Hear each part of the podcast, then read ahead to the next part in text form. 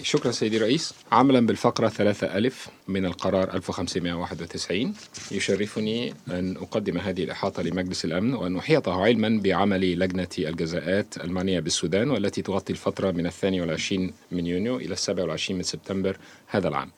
سيدي الرئيس خلال هذه الفترة التقت اللجنة في مشاورات غير رسمية في السادس في السادس عشر من أغسطس للاستماع إلى عرض التقرير تقرير منتصف المدة للفريق المعني بالسودان. وأخبرنا الفريق أنه خلال الفترة المشمولة في التقرير من مارس إلى الثالث من أغسطس لم تكن هناك لم يكن هناك أي اندلاع للعنف أو عنف على نطاق واسع في دارفور. الوضع الأمني في دارفور تميز ببعض الحوادث الأمنية محدودة النطاق بما في ذلك بعض المناوشات فيما بين الطوائف وهجمات الميليشيا على المدنيين وبعض التوترات في معسكرات النازحين وكذلك صدمات في جبل مرة بين قوات الأمن والميليشيات المتحالفة وجيش تحرير السودان عبد الواحد وكذلك في داخل جيش تحرير السودان فصيل عبد الواحد في حد ذاته.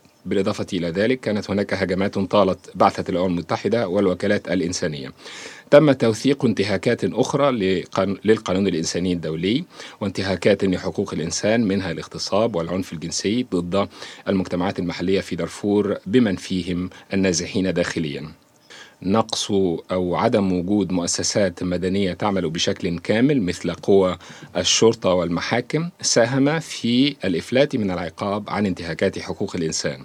المجموعات المسلحة الدارفورية التي تعمل في ليبيا انخرطت في عمليات عسكرية إلى جانب شركائهم الليبيين وعلى ضوء التطورات في الخرطوم ما زالت هذه المجموعات تدرس خياراتها فيما يتعلق بمسألة العودة إلى دارفور. وجود المجموعات المسلحة الدارفورية في جنوب السودان كذلك لم يصبح كبيرا بما أن السلطات في جنوب السودان لا توفر لهم أي دعم كبير.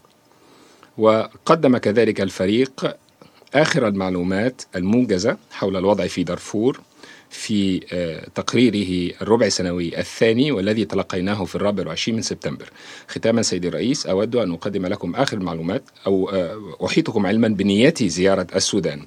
وأنا أتواصل في هذا الشأن مع مع البعثة الدائمة للسودان لتحديد تواريخ هذه الزيارة المحتملة. شكرا.